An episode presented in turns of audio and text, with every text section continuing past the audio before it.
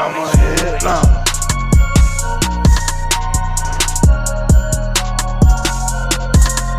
I'm a headliner. Here we go. What's up, y'all? I am Chris Chows. Welcome back to the show, man. It is me and Chris. We are in the mix. Welcome back, man. How's it going? What's going on? I mean, I missed missed last week. Had a uh, an emergency dog sitting situation that needed to be taken care of, so I wasn't home. Right. So I'm glad to be back in the chair. You know, just you and I for for this show, but we're gonna do our best to hold it down. We're gonna hold it down good, man, because this is what we do. But you know what, Chris? Ah, you know what? Okay, everybody, don't do not tune out. Okay, just because I know this is a football show, but real life always trumps football. And Mhm. Yesterday, being Tuesday, this show was being recorded on Wednesday. Um, the tragedy in Texas. I, I got to touch base only because. I'm really starting to get pissed off, and so are a lot of people, and I understand. Okay, you know the mass shootings everywhere that's happening. It's it's a tragedy every time the loss of life happens. But where I get extremely angry, and it's not to say that all life doesn't matter because it does, but don't fuck with kids, man. And and this is my biggest thing. I am a father. I take my kids to school every single day, and to believe, and my heart just breaks for these parents that they woke up that day to take their kids routinely to school and then they weren't able to come home that night and and that's where i i'm getting extremely angry just don't fuck with kids in any manner It- it- it's just it, it- i just i'm uh, it's an unconceivable notion in my brain that a human being and i can't even call this individual human being can wake up in the and and you know plan this out to do this kind of terror on on families. Um i'm i'm i'm sick of it. I'm tired of seeing it. My prayers and thoughts to all those families up in texas because i mean and i mean going back to even buffalo with the seniors and the in the mass shooting there i mean it, it's just it's it's got to stop man. Like enough is enough. I, I you know this isn't for me to sit here and tell anybody you know how they should operate with having guns and being a responsible gun owner. I'm not even going to get involved with that. I'm just sick and tired of the loss of life that doesn't need to happen especially when it comes with kids. Absolutely, and where while I'm not a parent, I can only imagine how much heavier this weighs on those that are, because when something like this happens, that's something that that very next day you know all parents are going through as far as you know is my child safe? What is going to happen? Um and just i mean from what i read i believe it was this happened on what was supposed to be you know like the the last or second to last day of school. Mm. and it just it's it, it's tough. It's tough to talk about because it is absolutely heartbreaking. And you're absolutely right you know like everyone's life matters you know i don't care who you are or what what the case is but it hits harder when it's children because you have that innocence that youth. And for those children that aren't going to be able to go home to those families it's my my my heart 110% goes out to all of those involved. And it's it it you're absolutely right. It has to stop. Um and that's that's pretty much all i can say about it I know, and it's tough to uh, articulate any kind of words. I mean, it, it just it sucks, man, because it does shit like this doesn't have to happen. And and and that's I think the point that we have to say. Shit like this does not have to happen. It's a choice made by an individual for whatever circumstance that they're going through. It does not have to happen, but I get it. We're a football show. We are the distraction, uh, you know, for life because life is tough, man. And I get it, everybody, man. Life is good, so live it good and you know enjoy life, man. But you know, it's tough. I get it. Life is hard, and and it's gonna get harder as you grow and as you age, and you know, the more you get older. I'm getting older, and you start to see, you know, people that are older that things just start getting taken away from you as you as you age. So I mean, shit enjoy the life, okay? And leave the kids alone. Damn it, man. I can't stress that enough. Let these kids grow up and let them be happy. And I guess that's all I'm going to say about that. But rest in peace to all those that were affected and, and pray for all those families. Yeah. And and anyone out there, you know, if you're having a tough day, you know, we hope that we can be a part of that day that helps to kind of distract you from things that aren't so great. You know, hopefully that we can, you know, through our football talk and and humor throughout the show and wisecracks and whatever it is that we're talking about that is, you know, sports and entertainment related. Hopefully we can be kind of that positivity throughout your day. Gotta hope so, man. Because I um, mean, we try. I mean, we try to be, you know, the bright spot to everybody's day. Hopefully, we do do that. But you know what? Okay, so it's hard to move on. I get it, but we'll try our best. And and I mean, we'll we'll start off with some headlines because I guess you know the the Nick Saban Jimbo Fisher thing, Chris. We gotta Oh, touch. gosh. We, we gotta touch Ooh. on this because it's Nick so Saban. massive, right? I, the NIL things. Okay, I love it because I don't know if anybody caught it all, but I mean, Saban went on a little tirade, being like, you know, Texas A&M got the number one recruiting class out of this uh, last recruiting class, and he was pissed because he said, you know, A&M bought all the players. Jimbo Fisher and company bought all their players. He even threw his buddy from Aflac Deion under the bus and said, you know, they paid for Travis Hunter, got his million dollars to come to the Div two school, but. This is the funny thing. So while I'm going to sit here and say Saban isn't wrong, he's crying like a baby because he's not getting his way. And I've never been a full on Saban supporter. I, I, I respect what he's done on the football field. But I mean, when it comes to this NIL thing, so apparently, and I had to dig in because the NCAA rule says that you cannot use NIL as part of the recruiting process.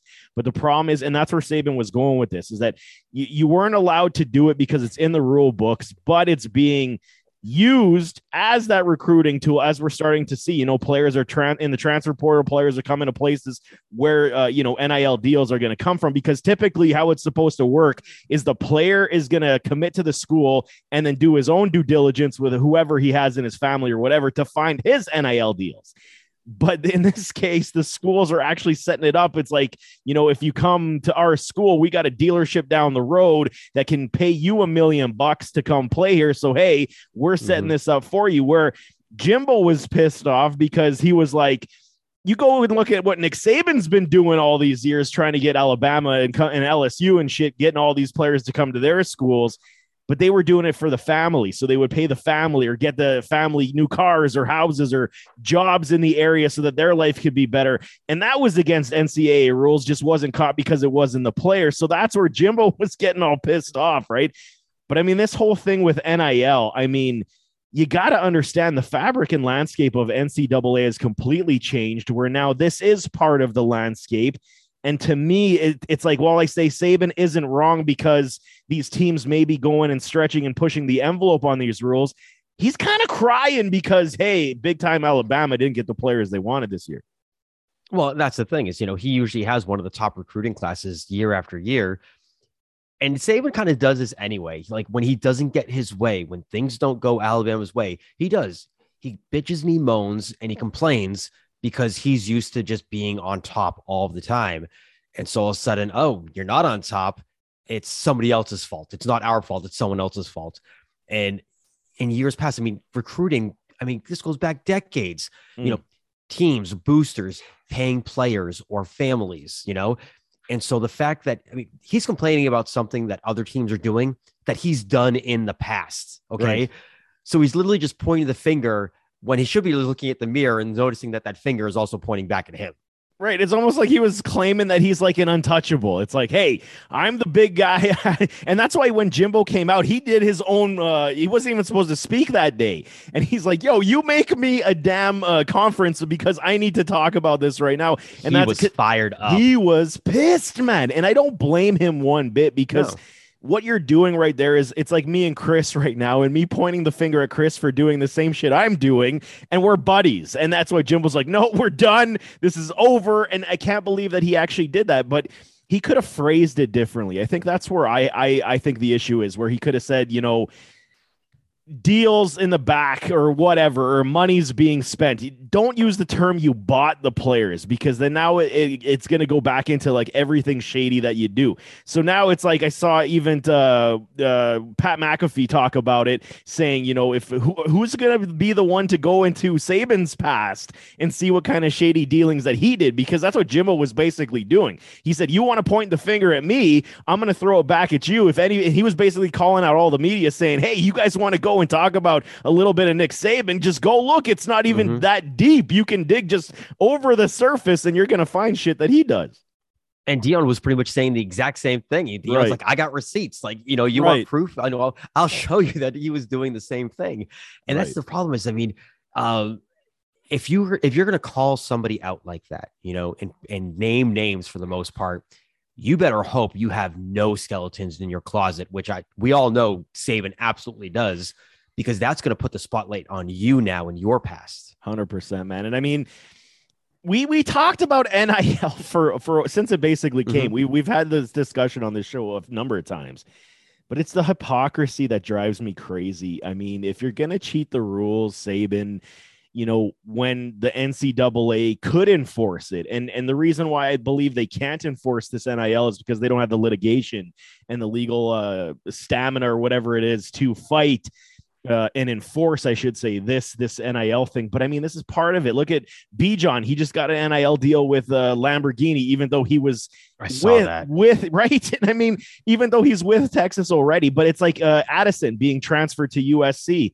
I mean, this is the thing. He was looking for the biggest NIL money. Caleb Williams, he transfers over to USC. He got what three million dollars in NIL deals. So it's about the money. So I don't know. I mean, I think that Saban really overstepped the the boundary just a maybe not just a little bit. I think he overstepped quite a bit. But I mean, even when it comes to Deion saying, you know, we didn't pay him, and I think that's the difference. So it's not the school that's paying them. So that's that's the misconception as well that that came from these comments where it's saying Saban saying you guys paid for him, and that's where Deion's like, I got receipts, we didn't. But when you're setting up the NIL deals, because Travis Hunter, if I'm not mistaken, he got a million bucks and he was the the top recruit in the entire nation, and he goes to a Div two school. Fine, he's he's a cornerback, wide receiver, wants to go play with Deion or get coached up by Deion. Yeah, I could definitely see why he would want to do that. Absolutely. Mhm. But the money's also going to talk, man. A million dollars for a, for a kid who's 18 years old who can set you up your family from better circumstances. Hell yeah, you're going to look into that nowadays, and you're going to make that one of your priorities to sign on with these teams.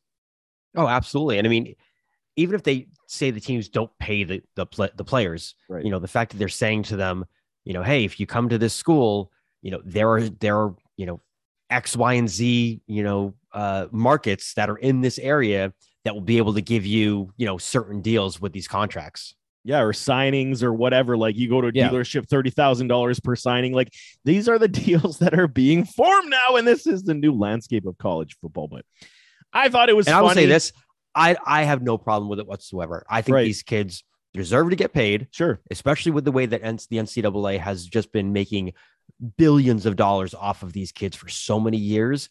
I'm all for these these kids getting paid. Yeah, and I, you know, I changed my tune as well because you know I used to use the argument that you know they were getting a free education, but then when you start seeing how these schools are just making money hand over fist, uh, fair is fair, man. I mean, these guys are the If- product on yeah. the field, right? So fair. If coaches can do it, players players should be allowed. sure, no argument from me anymore. Yeah. I've I've definitely changed my tune in that respect. It is interesting, and I mean, it's gonna get worse. I think before it gets better for Oh, yeah. uh, for Nick Saban, and I mean, Jimbo's he's got a. They play this year too. That's gonna be a killer of a game, if I'm not mistaken. I think they do play I was- October. I'm going to be interested to see what happens at the end of the game with Oh, uh, if there's going to be any kind of a handshake or what. You know, Oh man, they might duke it out UFC style up on that field, man. it might be that. Remember that game? It was uh, what was it? Jim Harbaugh or John John Harbaugh who they were playing the Lions, and I think Jim Schwartz was the head coach. And one of the Harbaugh brothers like went up and pretty much just like, like, like not like hip checked the Yeah. Lions coach, but just kind of like went up and like gave him a shove. Yeah, yeah, I remember that. That was Harbaugh. That was Jim, man. Jim was running. He That was, was Jim, yeah. yeah, he was Yeah. pissed off. Oh man, it's gonna get worse than that, I think, because I mean, now, now when you used to be friends, and that's that that shit digs deep rather than a stranger just calling you out. But hey. Let's talk some NFL stuff because we got some stuff. OTAs have kicked off the the voluntary OTAs, and I mean, I'm seeing Josh Allen dropping dimes all over that field like he's in midseason form, baby. But I'm not going to talk about my Bills today. I do it every show basically, and I'll I'll just throw a little tidbit in there. Go go check Bills highlights because it's looking good, but it is OTAs, whatever.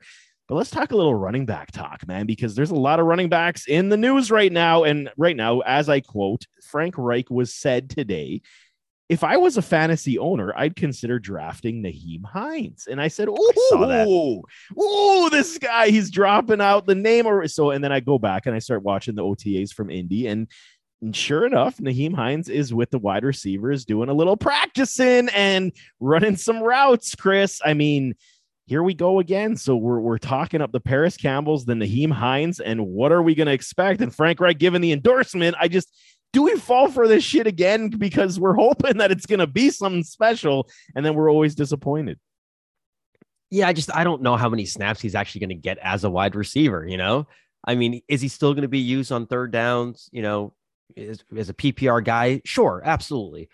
But am I gonna? Are we going to see him lining up in the slot like thirty percent of the time? No, like he's not going to become this slot receiver all of a sudden. I don't think so. For me, I'm taking I'm taking all of this with a grain of salt. I still think that Nyheim Hines is a fine handcuff option for Jonathan Taylor, but outside of that, probably not much because Nyheim Hines really wasn't fantasy viable last season to begin with because they gave Jonathan Taylor so much more passing work. So Mm. it's going to be tough to see what happens there. and and that's where the the stipulation comes for me is how much JT's evolution in the pass game did happen last year. So I mean, I'm trying to think about this logically because now you got yourself the Alec Pierce. Parris Campbell's coming back saying he's fully healthy.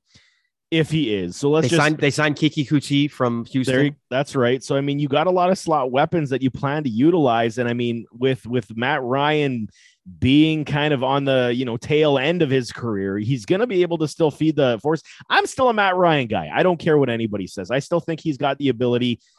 Excuse me, to at least be a 4,000 yard passer in this league. I still believe that it's there. But are we going to see this offense be extremely dump uh, heavy and like 10 yard dink and dunk down the field? Is this what he's kind of telling us at this point? I mean, I, if if he is, and that means that he doesn't really believe in Matt Ryan's arm strength Sure. anymore. You know, but I mean, they've they obviously they've got Pittman coming back. If Parris Campbell can stay healthy, great. You know, they went ahead and drafted Alec Pierce as well, signed Keke Coutee, so they have receiving options. You know, um, I still think that you need Nyheim Hines back there as that passing down back, though, even with Jonathan Taylor and the increased workload that the, he's had.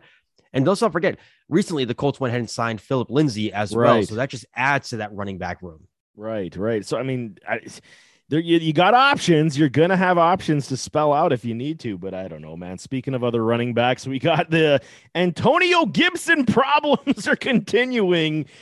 You know, all y'all that wanted Antonio to be a thing, I did too. I thought he was a good Same. player, right? And I mean, but here we go.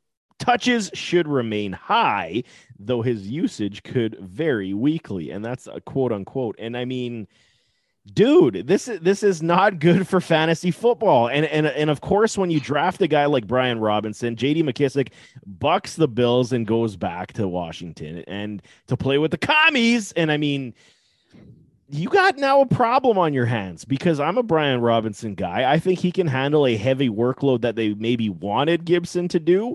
And and Mhm. you know, the lack of usage for Gibby in the pass game has always been our concern and our issue.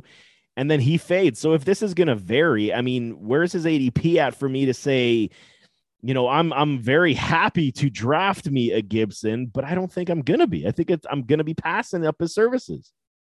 Would you take him at the end of the fifth round? See, that might be a little too high for me, man. Yeah, because right now that's where he's going. He's he's currently going as the RB twenty two at five ten in twelve team leagues, and that's the thing is Antonio Gibson. I mean, a lot of people, you know, that are the more casual fantasy football fan, don't know that he was a wide receiver in college and converted to a running back. So he we know that he he can catch the ball Right. without a problem, you know? So the fact that they did want to bring back JD McKissic, you know, shows me that they don't have a ton of trust in Antonio Gibson and his ability to carry a full workload, especially after drafting Brian Robinson now. I mean, that just proves even more okay, he's not a three down back for us. And that's weird because we've seen him be able to handle a, a good workload. I mean, 20 plus Right. touches a game, like the Cowboys game where he exploded. I believe that was on Thanksgiving. But I mean, I just I'm I'm I'm confused with what they don't see in in in a Gibby to say and suggest that he is the three down back. Like you said, he's a wide receiver convert. His hands are great. I mean, he can catch the ball. Look what he did against my Bills. Uh, what was it last year, if not the year before, where he absolutely torched the Bills in the first half he's a good running back. So it, it can't, and is I mean, injury history isn't fast. So you can't sit here and tell me that that Gibby's got a problem going to the medical room. So what is it about this guy that is just not trustworthy? Even though when he is on the field, given a good amount of touches, like twelve to fifteen to twenty, he's able to produce and do it very well. I get a goal line maybe, but outside of that, I just I, I don't understand what they're seeing. Yeah, it's gonna be interesting to see because Last year, he averaged just about 18, 19 touches uh, per game. Mm-hmm. So if he's able to get at least 18 touches per game this season, I'm not too concerned. But that also, he got those increased touches because JD McKissic missed a bunch of time last year. If McKissic can stay healthy, and now with the addition of Robinson, is that going to go down to like 15 touches per game? And for me, if that if if somebody like Gibson's going to be my RB2, I'm going to want him to be closer to that 18, 19 touches per game number like he was last year. Huge. And that's why in the fifth round, I just, I have a very hard time investing that for return on potential investment. I just, it's, it's, it's a tricky one, man. These Washington com- commies, they got problems all over the place. They're trying to get rid of Dan Snyder. You guys don't know what your running back one is. Like, stop confusing the people and get your house in order. Damn it. I will say though, where he's currently going and the guys that are going behind him mm. in, in drafts right now, I would probably still rather have Antonio Gibson, with the exception of probably Josh Jacobs, who's going like a couple picks behind him. But other guys like Eli Mitchell and AJ Dillon and Miles Sanders, I probably would still take Antonio Gibson over those guys. Yeah, that's see, and then that's where the conversation now lies too. Is that you know, is there you're picking maybe I'll pick more wide receivers at that point in the draft. If that's why go running back heavy, man. RB zero RB is not a thing anymore. You can't do it. I mean, if if you're if you're going towards the end of the fifth round, you're going to have your pick say of either you know taking a running back, you know, like uh, like Antonio Gibson, mm-hmm. or you could go wide receiver and go with like an Allen Robinson or a Gabe Davis or even a Michael Thomas, you know. So you're gonna have those options to, to kind of go with at this point. And I might do that because that's why you got to mock it up, man. Mock, go do some mock drafts and find these scenarios. Take, I'll take Allen Robinson over Antonio Gibson any day of the week at the end Me of the too. fifth round. Absolutely. As long as I got my good RB one, RB two, I'm good. And then you know you try to fill it out. You're gonna get waiver wires with injuries, obviously. But I mean, shit Gibby, man. Gibby. It's just it's not working out for you, brother. And I just I don't understand why. But you know who else is not working out for Chris? Who? Rashad Penny. This poor bastard. Uh, He's, poor. I was just gonna call him a poor bastard too. you poor bastard. I mean, we're rooting for you.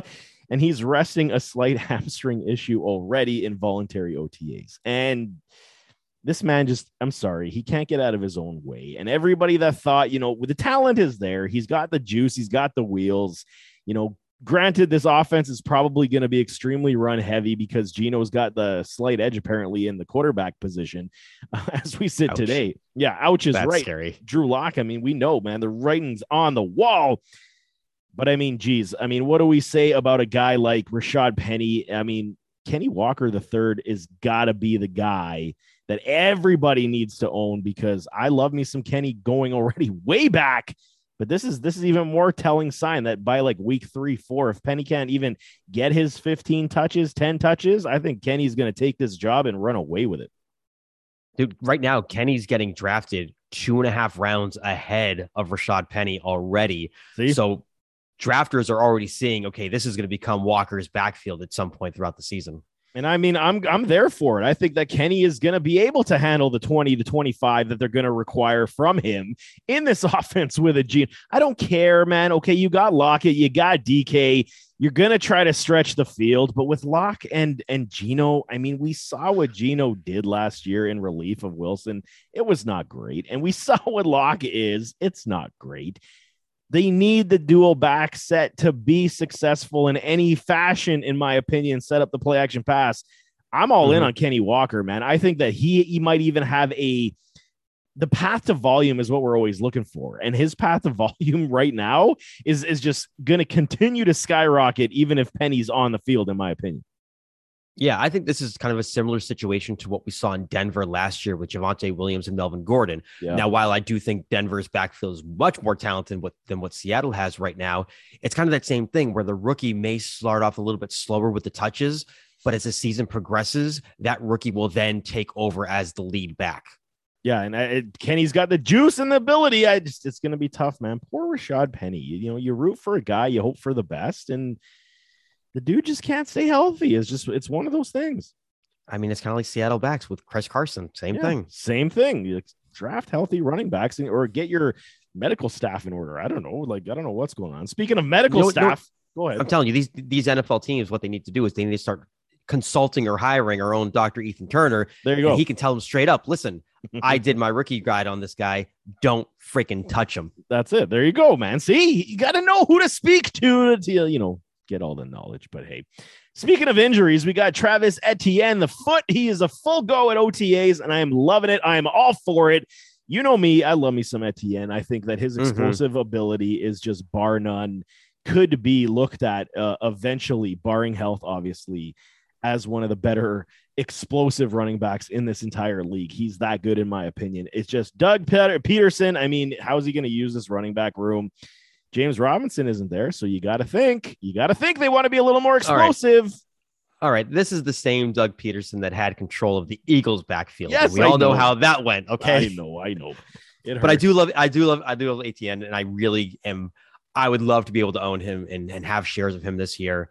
You know, so yes, I'm I'm all in on Etienne. I'm not all in on Doug Pederson and how he manages his running backs. Yeah, so for me, it's I'm really comfortable with an Etienne being that flex guy, you know, right Yep. at the start. Hopefully can creep up into that RB2 range and then, you know, we can we can be happier people. hmm I I completely agree.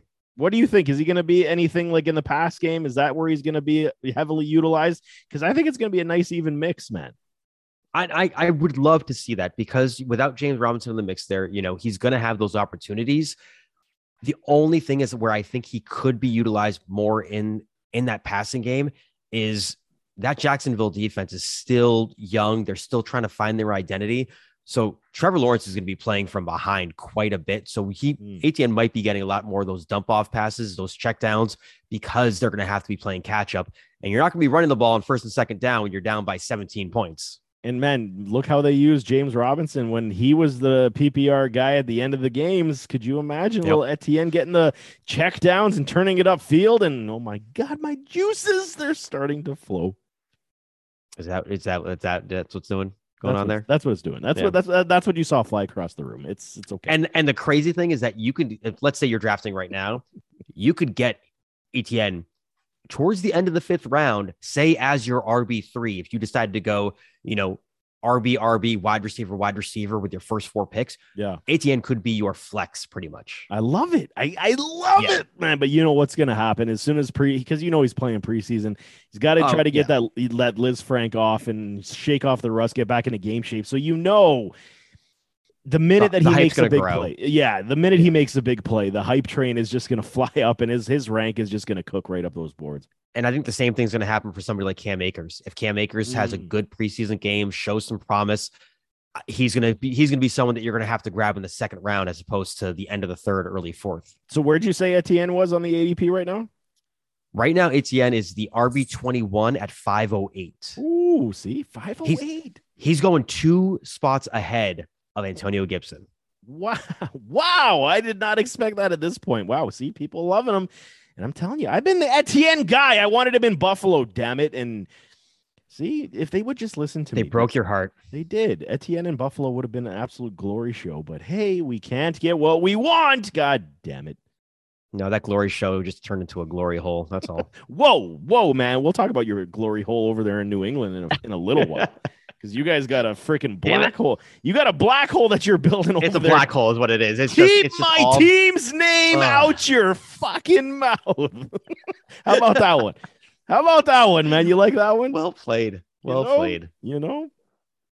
So I know you brought up Eli Mitchell, I mean, earlier on, and and news is Mhm. coming out already that the 49ers right now also, I mean, I told you this is running back show, baby. So much running back chatter right now. It's gorgeous and glorious. I love it. Almost see, I almost combined those two words like you did on the headliner you video.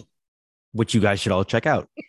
You should check And that one out. It's good. Yeah. And if you don't know which one, just watch all of them. just watch all of them because it's all good stuff. But Eli Mitchell, they're looking to him, quote unquote, as the top option in the run game, and for for good reason. But Eli, the interesting aspect right now is that he's bulked up apparently to 215 over the 200 pounds he was playing at last year. You do got a little Davis Price that everyone's getting a little uh, overly excited about, I think, right now, and and still got Trey Sermon. I mean, I'm not ready to say I'm out on Trey Sermon just yet, just because he fell out of favor. I think you know what some players take a little bit more grooming time and, and period to grow. Sermon or Price, man, who's going to be the guy? Because if Eli is the dude, he stays healthy. I mean, who we getting at RB two? Well, that's going to be interesting. I almost think that Jeff Wilson is kind of that RB2, Hmm. or at least Jeff Wilson, I think, is going to be that goal line back because he's the, this bigger body guy. Obviously, Davis Price and Sermon are also big guys, but Wilson has been that goal line back for them in the past. With Eli Mitchell, I mean, is he going to get 20 touches per game like he did last year? Who knows? You know, his health is going to be a concern as well. You know, if you bulk up like that, is he going to wear down a little bit more? Um, I don't want to say Trey Sermon he was the fantasy like darling last year that everyone was just falling in love with. Mm-hmm. And I don't mind Davis Price. I feel like they're both very similar when it comes to skill sets. So I think that Trey Sermon deserves another shot.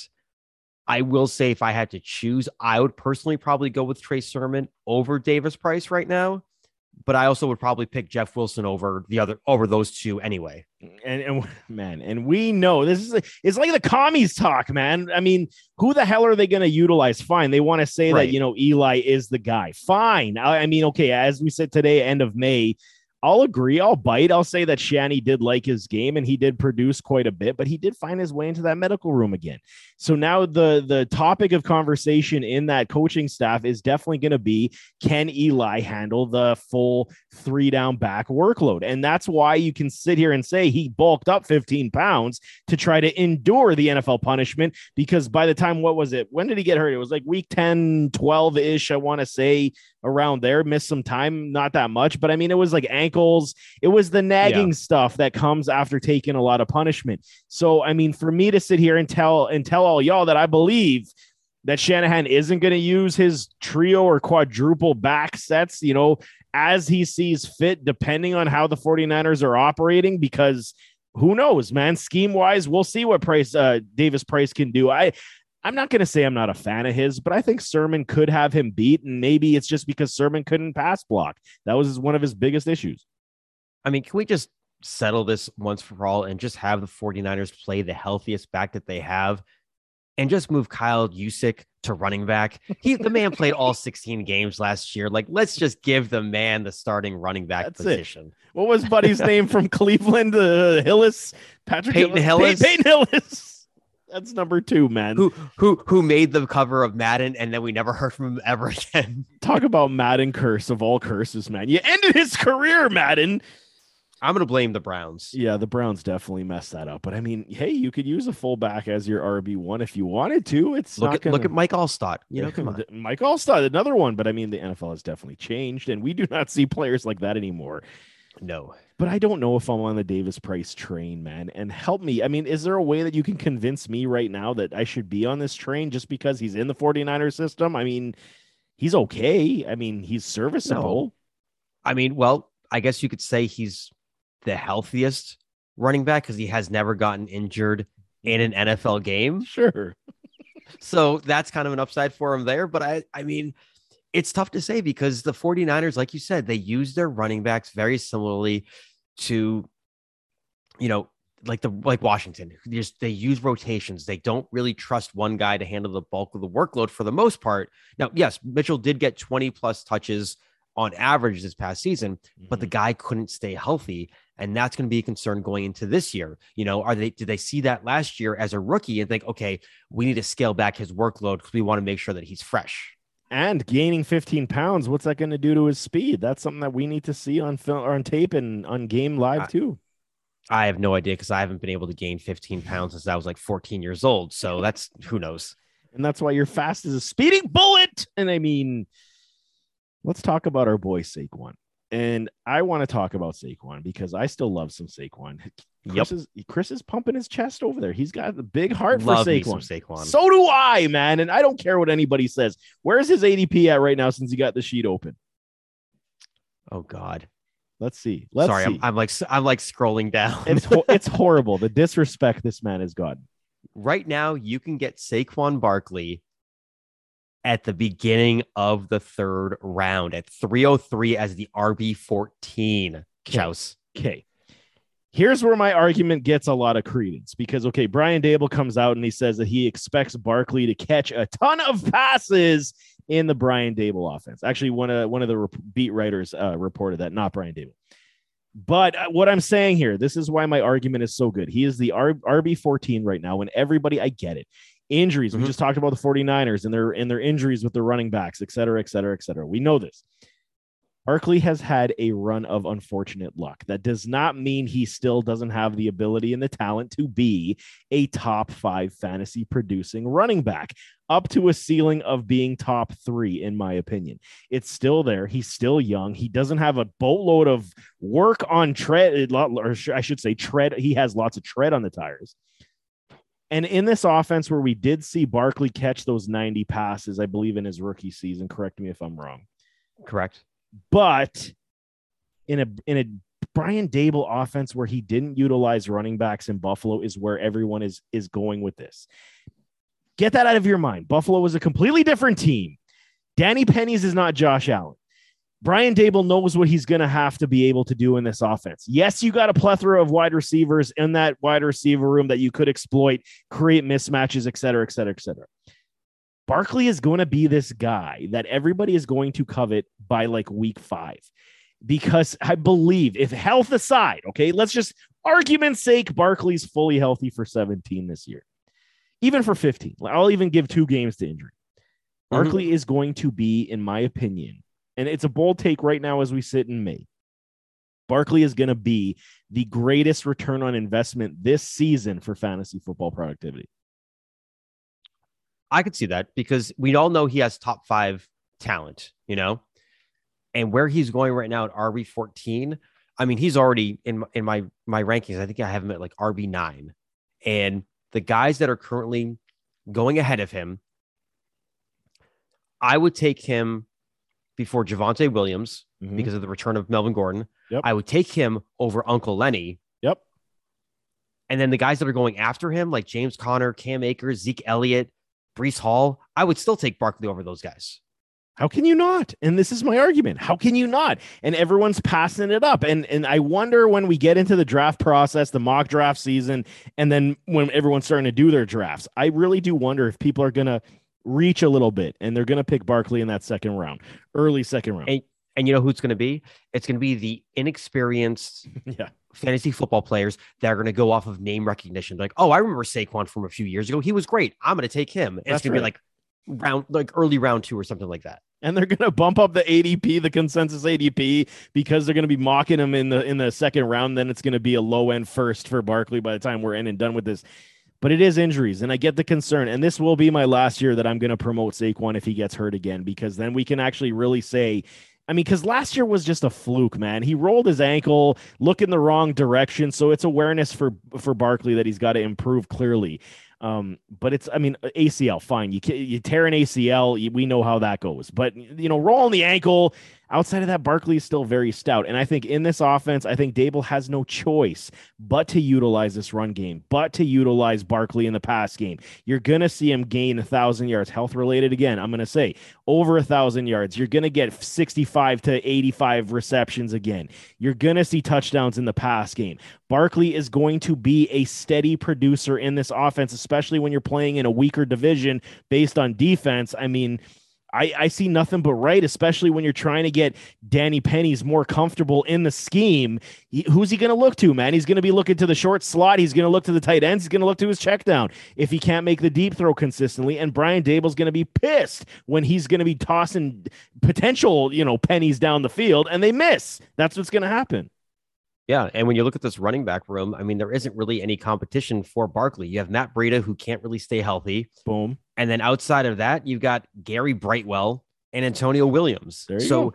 it's Barkley's backfield, obviously, and it, it always will be, you know, as long as he's on this team. The offensive line is young, it has potential. You know, they drafted Andrew Thomas last last year, Evan Neal this year. So they're getting younger. They have Jon Feliciano at center. So the, the offensive line still has some question marks. So that could definitely kind of hinder his upside there as far as, as, you know, as a runner. But as long as he's involved more in the passing game as a receiver, and he doesn't have to, he doesn't have to catch 90 balls. Sure. If he can, if he can kind of go in between his rookie season and a few years ago and get like 65 to 70, perfectly fine. He's still going to be a top 10 back that way. and you're gonna see the mismatch appeal, especially if say a Kadarius Toney gets on the field and a Wan'Dale gets on the field. They do the double slot threat appeal. Mhm. You're gonna see Saquon be open quite a bit because a lot of these teams are gonna start pulling up, thinking they have the the slot weapons to to cover. And how many times we saw Saquon do that wheel route coming out of the backfield, going straight down the sideline, and then it's a touchdown. Like those Right. are the those are the types of plays I see a lot happening. So to me, Barkley's going to be in that category of the Austin Ekeler efficiency rates. Health, okay, I get it. I'm going to keep saying health aside because we know what, what happens with Barkley. But if he can stay healthy, these are the efficiency rates we will see again. And I, I'm okay having Barkley as even my RB2 with the potential of RB1 upside because that ROI is just going to be crazy good. Yeah. And it, I think for us, we have to really hope that Daniel Jones stays at under center Mm. because if Tyrod Taylor comes in, Taylor's, you know, he's going to want to sling it. That's so it. At least with Daniel Jones, we know he's going to have that check down ability. Tyrod is a accurate deep ball thrower. He's going to want to push it down the field a little bit more. But thankfully, he has a receiving room that isn't really great at stretching the field. So, correct. Correct. I mean, but I, I still like me some Kenny Golladay. I know you're out of oh god, and you know, come on, get off of Golladay. I cannot. He's another one. I'm not. I'm not going to be overly pump, pumping him up, but I'm. I'm gonna still keep tabs on my boy there. Kenny's good. how much? How how much longer is it going to take before you're finally okay? I'm off off of Kenny. I think this is the year. I think Kenny and Barkley are, are a package deal for me. If if it doesn't work, it's over. After the 2020 season, that's when I was out on him. I understand. I understand. But you know who I'm not out on is Amari Rodgers. I'm I'm coming back, baby. My rookie of the year. Oh, I'm coming back strong because you know what? We're seeing, you know, rumors that he's in the best shape of his life. And, you know, the, the Green Bay Packers, they are, you know, starving for wide receiver talent. Now you got a year two. We call him a veteran now. He had issues with the scheme and the system. This is wide receiver talk now as we pivot. But I love me some Amari Rodgers, man. And, and I, I, I'm still going to be planting my flag on this one because I think he could be one of the better slot weapons in this league, man. Come on, Amari. well, current drafters uh, disagree because they have Amari Rodgers as the fifth highest drafted Packers wide receiver. Damn He's you going- he's people. getting- Romeo Dubes or Dubs is getting drafted before Amari. Rodgers right now. then you know what? I'm gonna laugh at y'all when that happens because Romeo, Romeo ain't nothing but a field stretcher. Get out of town, man. Amari is Romeo's the guy you're going- Romeo's going early 19th round, and Get out. your boy Amari Mari's going end of 19, early 20. He is going above Randall Cobb, so you got that going for you. The disrespect this man has gotten simply because he ran two run routes, dropped two passes, and Aaron Rodgers said, "The hell with you, Amari. I don't like you." Are you going to be drafting him in, in your leagues this year? I'll take a flyer if if he's at the end of my draft. I'll definitely take a flyer on him because uh, it. What does it hurt at that point? And if I'm wrong, guess what? It doesn't matter because it's the last pick of the draft. But hey, if I'm right, man, and and I think that I might be, you got yourself a weekly flex PPR stud on your hands. I'm taking so I'm taking my boy Tyquan Thornton. He's going like three spots Stop it. after Just after Rodgers. stop it. I'm taking I'm taking Tyquan. Boom. You're unbelievable, man. This guy thinks he's gonna be. A I've Hen- also had Henry Ruggs. old fashions throughout this show. So he's he's going with the Henry Ruggs uh, with Mac Money Jones esque with Thornton here. This is what he's trying to you know preach to I, existence. I'm trying to speak this into existence. I see what you're doing. It's not going to work. But speaking of those Giants, Kadarius Toney, he had another knee surgery. If you didn't know, I mean, he got his knee scoped uh, just recently, and yeah, I mean, the Giants like a have de- cleanup. yeah, so the Giants have definitely clean uh, hidden this um, until recent news because apparently it happened a month ago. Um, the injuries continue to pile up for a Kadarius Toney, which is why I want to say, Mm. I mean, we did the Wan'Dale scouting report coming out soon on Headliner U, but I mean, this is why, in my opinion, they drafted a Wan'Dale because I don't think that Kadarius Toney can stay healthy. I think that you know. On the field, when he has the ball in his hands, we've seen it. He's an electric playmaker, but it's the health aside. It's a consistency. Can he do it all the time? And now with another knee scope, yes, it's easy to recover from, but it's something to definitely keep tabs on. I mean, yeah, look at last season. He played played 10 games, all right? Um, but he was only on the field for 46% of the team snaps in the game in the 10 games that he actually played. So that's a big concern. I mean, when you're not even on the field for half of the snaps, you know, in the games that you're actually healthy, and there were plenty of games where he did finish the game, but he wasn't 100%. He would get nicked up here and there. They probably brought him back from his injury a little bit too soon. So that's that's a big big red flag for me. The only positive I want to say is no Evan Engram. So now he's not on the roster. I'm very interested to see how Daboll's going to utilize this wide receiver room. So based on the Golladay, based on Slayton, Shepard, Toney, and Wan'Dale, I, I really want to see what he's going to scheme up because Daboll's an, a, a, a clever guy and he's going to be Right. able to utilize. I mean, it depends though. Is is it going to morph into something like an Isaiah McKenzie? And we only can go back to the Buffalo days and see how Brian did it because he did get a little vanilla at times. Who's going to be the true wide receiver one on this team? He doesn't necessarily got a Stefon Diggs unless my boy Kenny Golladay can be that guy. At this point, he's not. So so we can't trust. Stop laughing. Fuck. Stop laughing at me. But I mean, it is interesting. I don't. Are you trusting Kadarius? I mean, based on the risk to re-injury, I think that's pretty high. I mean, his ADP's got to be pretty low too. Yeah, see, that's the problem. Is like with with Kadarius Toney. I mean, and I'm scrolling, I'm scrolling, I'm scrolling.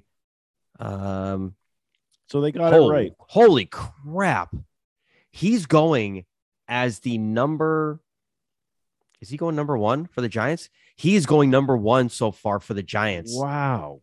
Middle of the tenth round. He's literally going before Golladay, Wan'Dale Robinson, Shepard, Slayton. He's going before all of those guys right now. Wow. You can get Wan'Dale Robinson in the 17th round, wow.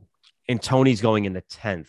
I don't I don't know if I like that at all because I mean the injuries, dude. I mean, we haven't how how can you preach up a 10th round wide receiver from a rookie season that was okay, fine, electric and spectacular when he had it, but dude, I mean, what are what are they doing No. here? For me, for the Giants, as long as these guys can stay healthy, their wide receiver ones are Kenny Golladay and Sterling Shepard. Agree. You know, Agree. those are the guys that I think are going to get the bulk of the targets. And, you know, yes, Evan Engram's not there. And also remember, they had Kyle Rudolph last year as well. right. But I mean, why you got to throw shade at like Ricky Seals Jones, who, who's now their starting tight end? really, man. Really, we're talking Seals Jones, man. He's got nothing to talk about in fantasy football. Chris is funny. Tight end three, baby. Tight end, tight end. Hey, man, you can be a tight end one by falling in the end zone six times, but hey, that's how That's it true. goes. But hey, you You, know, could also got- you could you, you could also be a father by falling into the end zone six times. So oh man, Jesus, dude, he's had a few drinks over there. Relax, he's doing just fine. I'm checking in on him. But hey, rookie wide receiver Jameson Williams with the ACL. This is uh, this is absolutely insanity to me. I don't know if you caught this. They are saying Hmm. there's a potential that he could play and suit up in September. And I'm like, Really? okay, yeah, exactly. I'm like, okay, this is some bullshit. And I mean, I was on that Detroit guys podcast. Go check that out if you guys don't know the Detroit Lions. Uh, it was on my Twitter, so you can find that feed. But it was a good show. And I mean, we were discussing Jameson Williams. And my opinion is, even with the advances in technology and medicine, sports rehab, etc., coming back from an ACL is like 10 months early now. So it's like 10 months is your is your earliest you can come back where it was usually a year if not just over a year that you would come Mhm. back. September puts him at like what? 6 months? 6 months of ACL recovery and you're going to okay, I get it. You traded up to get yourself a Jameson Williams. I understand. But are you really going to sacrifice the future of this potential superstar because you want to get him on the field with a Detroit Lions team that's likely going to win you six games this year? and that's the problem is I think they will rush him back a little bit sooner than they need to No. because I think I think that with him, he's someone that if you're drafting, you know, you take him kind of where he's being drafted, which I'll talk about in a second, knowing that he's going to be a second half of the season player. I think he's someone that could help teams in that second half of the season because he's currently going towards the end of the 10th round. He's literally going three picks after Kadarius Toney. Okay. He's going a full round after Marquez Valdes Scantling right Wow. now. Wow. So if you're drafting, and not that these ADPs are going to stay the same Sure. for the next, you know, three months, but if Jameson Williams is available in the 10th round, you take him, you stash him on your bench, put him in an available IR slot, and just wait until he actually gets activated and let him help you win some some games. So are you taking him in redraft leagues? Is that what you just said? Oh, absolutely. I'm I'm stash. He's a he is a draft and stash kind of guy for me. Okay. absolutely. Okay. year. Okay. I understand because, man, because do you know how I'm seeing this logically? If- It's- And I, If- I sorry, I want to preface it. If if they do not bring him back for week one, if they he has to start on the pup list. If he doesn't start on the pup, I'm probably not touching him. See, and that's and that's where I'm going because, man, that's a risk. And and you know how it is. We've we've watched football for a very long time. And we've seen these guys, okay, barring setback, barring setback, that's all we hear. So far, we're seeing him, you know, he's doing the great lateral movements, and I was shocked. It was two months into his recovery. He's already jogging sideways. That that shit was crazy to me. I don't know what they put in his knee. But he's a young dude. I get it. Recovery is going to be a lot quicker for him. I completely understand that as well. But you're talking six month time frame for a guy who has to get back into on field shape. So you're talking, okay, let's just say for argument's sake, he starts Mhm. week two. He's back week two. So that's early September, like they're saying. And it's going to take him at least what they're going to nurse him along for the, a few games to see where that knee is at, to see where his speed is at. So at worst, you're going to get him back to full football shape week five at best case scenario. I was going to say that's the thing. He's got to get his conditioning up there. Absolutely. Right. So I mean, to get back into that, to understand and test the knee.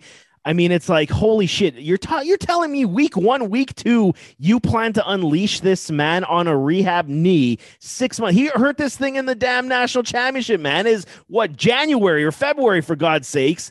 It's January, and I mean, come on, you, like you guys have no bearing on the future of your franchise. Where this guy could legit be your field burner esque, like Tyreek Hill type of player on your team, and you're willing to do this because of the fan base, because you want to show your kahunas of trading up and saying, "Hey, we made a splash in the draft. We're just gonna, you know, risk it all." If I'm Jameson Williams and I know I'm not fully healthy, I would not even touch the field.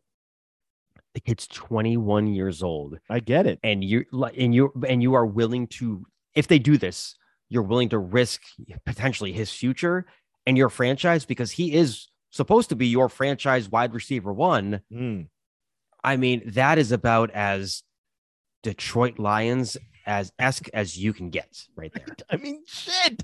How can you guys make the same mistakes over and over and over again? You know what it is? Because I think they want to understand if Jared Goff is the guy. And and I think that they're still toting with that that thought process because okay, if they win three games, four games again this year, they're going to be picking the top five probably again. And okay, now you got Bryce Young and you got uh, CJ Stroud in the conversation to be the next quarterback for the Lions again. So this is where we're at for Detroit. But I mean, do they truly believe? I, I went through the schedule and I think they're going to be better. They were a hardworking team, and I could see six to seven wins coming out, you know, tough fought games for these Lions. But what does that give you in the sense of saying, I'm going to go out there and see what Jameson can do early on? If you know that you're, so here's the thing. That's why I think it's dumb to say that you're going to start him week one. I think that you, you start the season, put him on the pup. So what? He's back week six to week eight. See where Yep. you guys are at at that point. If you guys are four and four by week eight, okay, then unleash yourself a little Jameson, see what he can do on the field, and maybe you can carve out a playoff spot. I get it. You guys are starving for it, Detroit Lions. I get it. But man, if you guys are like uh, one in seven or like even three and whatever, three and four, I, I I don't think I do. I think I shut him down and I say rehab the whole year, you know, and or maybe you even leave him on and play him like the last five weeks just so he can get some NFL experience and then uh, get let the unleash it in year two.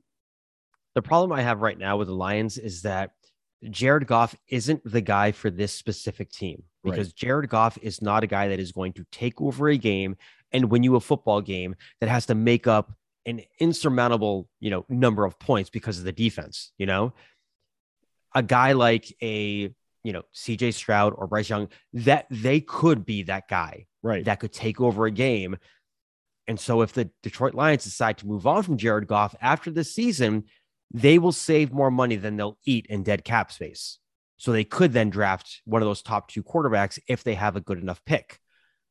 That's going to be the question, though, is at what point during the season are they going to try to realize, okay, yes, we have a chance to get one of these top two guys, or we don't.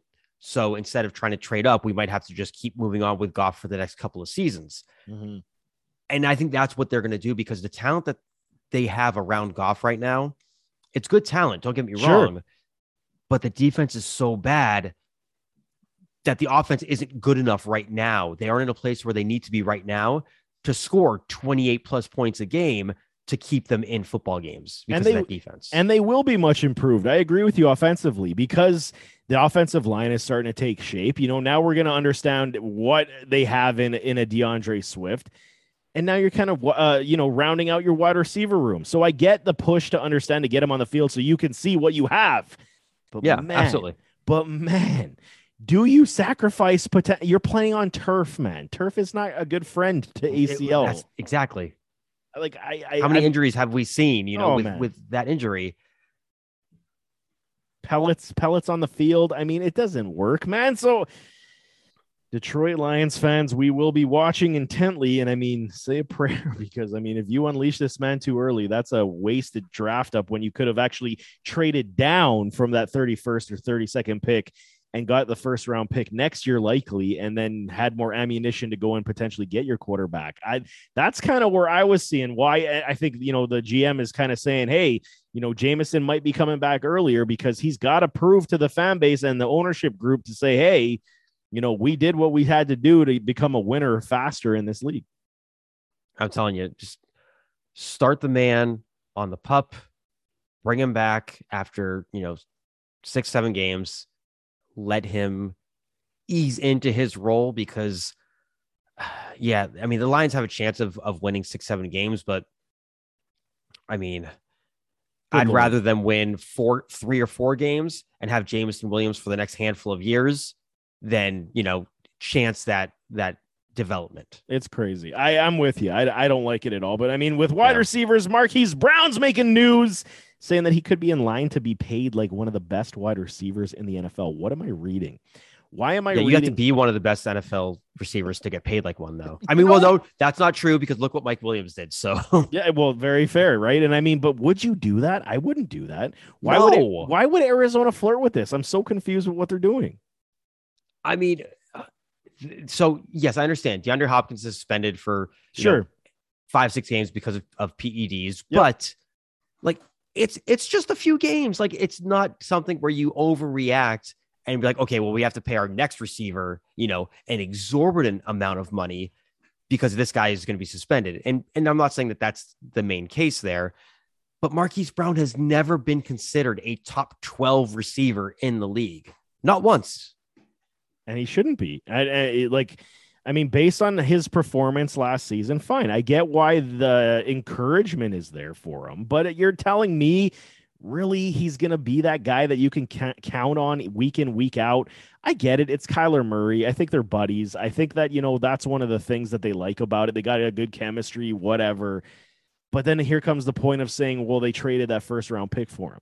So why would you do that even though you gave him the fifth year option and now you got to you got to do what? You got to sign them to a massive deal to keep them there. So you're Mhm. talking in the realm of $20 million for a Marquise Brown when you haven't even paid Kyler Murray yet. Like, I just don't Yeah. understand what Arizona's thinking right now. It's too hot. It's too hot in the desert, man. Their brain is melting. So Marquise Brown is the guy that's going to get you what? 50, maybe 60 receptions, seven to 800 yards, and like Yep. six or seven touchdowns, right? Sure. Yep. You know who else can do that for you that isn't getting anywhere near paid that much money? Darius Slayton of the New York Giants can give you that exact same stat line for a 20th of that price tag. And that's what I'm saying. I, di- I I was baffled with the trade at the draft. I I still didn't understand why they did it, why they wanted to do it, but I don't know. Oh my goodness, Arizona Cardinals. But hey, you know what? Let's talk about your Patriots because right now, man, it's it, it's That Albert. sounds like a terrible idea. oh yeah, it is because it's funny. I want to poke fun at you a little bit because Albert Breer raised the possibility that the Patriots head coach Bill Belichick could call offensive plays this year. Um, I think this is becoming really, really close to saying it's truth because I mean, who the hell are you going to bring in to be calling offensive plays? And Belichick is a defensive mind. So how is this going to operate, man? New England Patriot fan over here. School us up, man. How is how is Hoodie going to be able to, you know, call plays with Mac All right. So I don't think I honestly don't know if Belichick's going to be calling the offensive and defensive plays. Since he brought back Matt Patricia, though, I think it's possible where maybe Belichick's doing some more offensive calls and Patricia does more defensive stuff. But I mean, let's not let's not forget Joe Judge is now back with the team, right? Right, So he could have more involvement with the offense. Not saying he's going to be calling plays, but maybe Belichick does call more offensive plays. Patricia takes over more of that leadership role in the defense, like he had before when he was with the team. Um, but right now, they don't have an official offensive coordinator, and they aren't going to this season. I mean, if they haven't gotten one by now, they won't. Okay. Right. I, st- I still think they should have brought on Bill O'Brien when they had a chance to and they decide not to. I think Bill O'Brien would have been a fine option at OC, calling offensive plays. But I mean, between the draft choices that Belichick has been making recently and now this, I mean, and and don't get me wrong, the whole mantra throughout New England is in Bill we trust. All Sure. right. Yep. But at what point do we kind of think to ourselves, Bill, just let it go? It's time. Like, like just just let it go. at, at this point, the way that this is unfolding, where he's recycling all his coaches, I would have given the job if I was Bobby Kraft to a McDaniels. I wouldn't have let him leave. I would have said, "Yes, this is your job, Bill. We love you. You're, you know, you've given us so much praise and glory for the years, but it's time." And that would have been your good succession plan. Now you're kind of like, what are you doing over here? And now could this cripple a guy like Mac Money Jones? I mean, okay, are we are we going to sit here and say that Bill Belichick isn't capable to call offensive plays? No, I think he's that intelligent. He probably can. He can manage a game like nobody's business. We we've seen it over and over and over over the years. Yep. But how much does this man want to take on? Is is my question at the age that he's at? Like you've been through the ringer, buddy. Like you you've you've been through games that are extremely difficult and tight and you you know, you came to the defense when they needed you. Now you're going to come to the offense when they need you. Like Jesus, dude, you know there are other people that you can pass the jobs to and and delegate responsibility. Maybe nobody wants to come play with him anymore uh, outside of people that know Billy. I mean, well, I mean, he's not the easiest to play for. He's not the easiest to work with. The, right now, the man is 70 years old. Okay. He's the general manager, head of personnel, pretty much, defensive coordinator, head coach, and now potentially OC. like the man is wearing 12 different hats. and I just, I, I don't understand it, unfortunately. Um, and does I think he, does he not like being home with his wife? Is that the problem here? Like, what is going oh, on? Oh, the, the, you kidding me? the man sleeps at the stadium. Like he literally like has a bed set up in his office. And okay, so with Belichick right now, I honestly think that the plan was for Josh McDaniels to take over as head coach when Bill stepped down. Mhm. But I also think that Bill realized, okay, well, I don't want to step down now. I, I like, you know, doing what I'm doing. And I think McDaniels was just kind of like, well, I can't wait around forever. That's so I got to take a job that when it's available. And that's exactly what he did. I, I completely agree. That that was the thing that they needed to do, and especially for himself, he he needed to find a club that he could actually start up his head coaching career back up because he paid And, and, and he did, and he picked a good one to do That- it. You know, that's right. I mean, he pretty much gave the middle finger to the to the Colts a few years back, but Yes, he, he did. now picked a franchise that has some really, really good possibilities. And and he's gonna likely, hopefully, flourish with those possibilities. But good God, man, there is a possibility that your New England Patriots finish last in this division this year. It it could be the start of a really, really rough future for them. Oh man, I feel sorry for you, dude. Not really. No, you don't. No, you don't. Suck it because you deserve to be on that basement floor for you know many many years. You bastard! I've seen too much of the celebrating on year end. But quick note before we get out of here. I mean, Deion Jones, this was interesting. I mean, uh, uh, Jeff Schultz, he reported that the departure from Atlanta is likely imminent for Deion Jones. And I looked it up. He's got $20 million cap hit this season. And we know the the dumpster fire that Atlanta could potentially be because they're blowing this whole thing up and they want to rebuild. And we get it. So why have a hot commodity like a Deion Jones on your roster eating up dollars? I completely understand that. But who's going to trade for a $20 million cap hit at this point of the season for a linebacker who is still one of the purest uh, middle linebackers in the league? I, I love me some Deion Jones. I mean, selfishly, again, I'm going to say I want him in Buffalo because he's a great player. But I mean, Jesus, like, where does he go, and and what would they get in return? You got to think at least a second round pick ought to be coming back for him. I would think so. And right now, there are two teams in the league that can afford him. That's the Browns and the Panthers. And I think both would be the Browns would probably be my pick. I think the Browns with what they're what they're doing on the offensive side of the ball, bulk up that defense. I think the Browns would be a great pick. Um, but I mean, every other team is so strapped for cash right now. It's tough to take on that kind of cap space. Uh, why you why are you trying to fill up the AFC even more than it is, man? Given the Browns, because my Patriots are out of the question, so I don't really care at this point. Let's Christ, go build up the AFC. put him with the Panthers, man. Make that defense even more stout than it already is. Like, get the hell out of here, man. Where the AFC's enough is enough as it is. Speaking of those Panthers, we still got some time, man. I mean, Sam Darnold, man, he's confident that he could be the best quarterback in the league, Chris. That's what he said, quote unquote. And I mean, I got a chuckle out of that. Um, okay, but what is he supposed to say? I suck. and I'm confident that I could I could be a PGA Tour player. God, you're harsh on people today, man. Holy shit. but I mean, okay, Sammy Darnold, we get you, man. You're trying to pump up your tires because this is likely your last kick at the can. I mean, what's his leash, Chris? Six games? I would say so. You know, I mean, you go ahead and you draft a rookie quarterback too. So, I mean, and a lot of it is not necessarily on him. It is on the play calling because the play calling just shit the bed after like five or six weeks last year. So as long as they keep to the script of what they did in the beginning of the last season, I think the job is his to keep for the rest of the year.